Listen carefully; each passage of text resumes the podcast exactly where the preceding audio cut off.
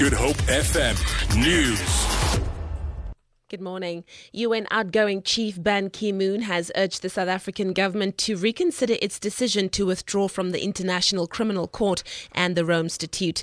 The outgoing Secretary General called the Rome Statute and the International Criminal Court it birthed the centerpiece of international criminal justice. South Africa had been participating in the negotiation process of this uh, Rome Statute and was one of the staunch uh, supporter of this international criminal justice and one of the first countries to, to join this Rome Statute. According to this provision, there are still some time left. I sincerely hope that South Africa will change their uh, decision and come back to return to uh, Rome Statute. The Western Cape Traffic Department has urged motorists to drive with caution and to follow the rules of the road this festive period.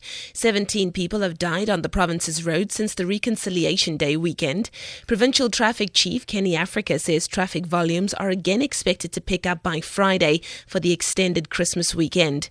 Africa has appealed to motorists to not drive under the influence of alcohol, to wear safety belts, and to adhere to speed restrictions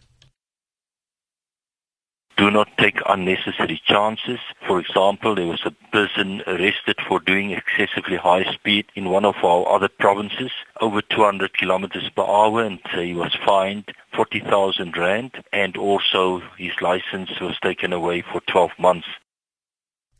The Western Cape town of Genadendal in the Overberg has consecrated a new Moravian church bishop. The mission station is also getting ready for the celebration of 280 years since the beginning of missionary work in South Africa.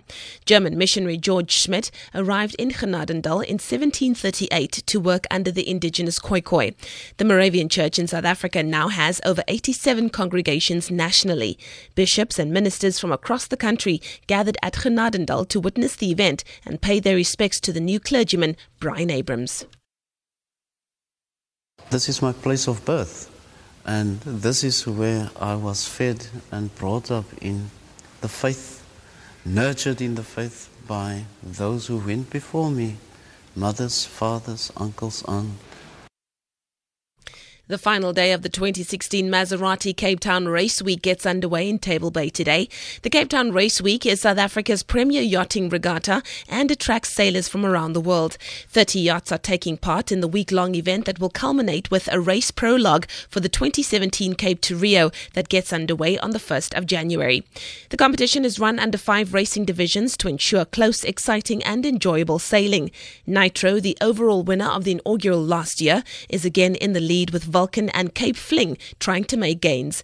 Race chairman and event director Simon Borchert is thrilled with the racing thus far and says moving the race village into the V&A waterfront has also given the sport a wonderful opportunity to generate interest in sailing. And then finally, the time for some summer loving during Cape Town's long and hot summer nights with the staging of the smash hit Broadway and West End production Grease at the Masque Theatre in Muizenberg. The show is a community production which serves as a fundraiser for the historic theatre and its various activities. The vibrant, energetic cast is led by Nicolette Fernandez and Benton Steele Burtis. The musical is set in the 50s and is full of well known toe tapping songs such as Grease Lightning, You're the One That I Want, and we go together. For Good Hope FM News, I'm Leanne Williams.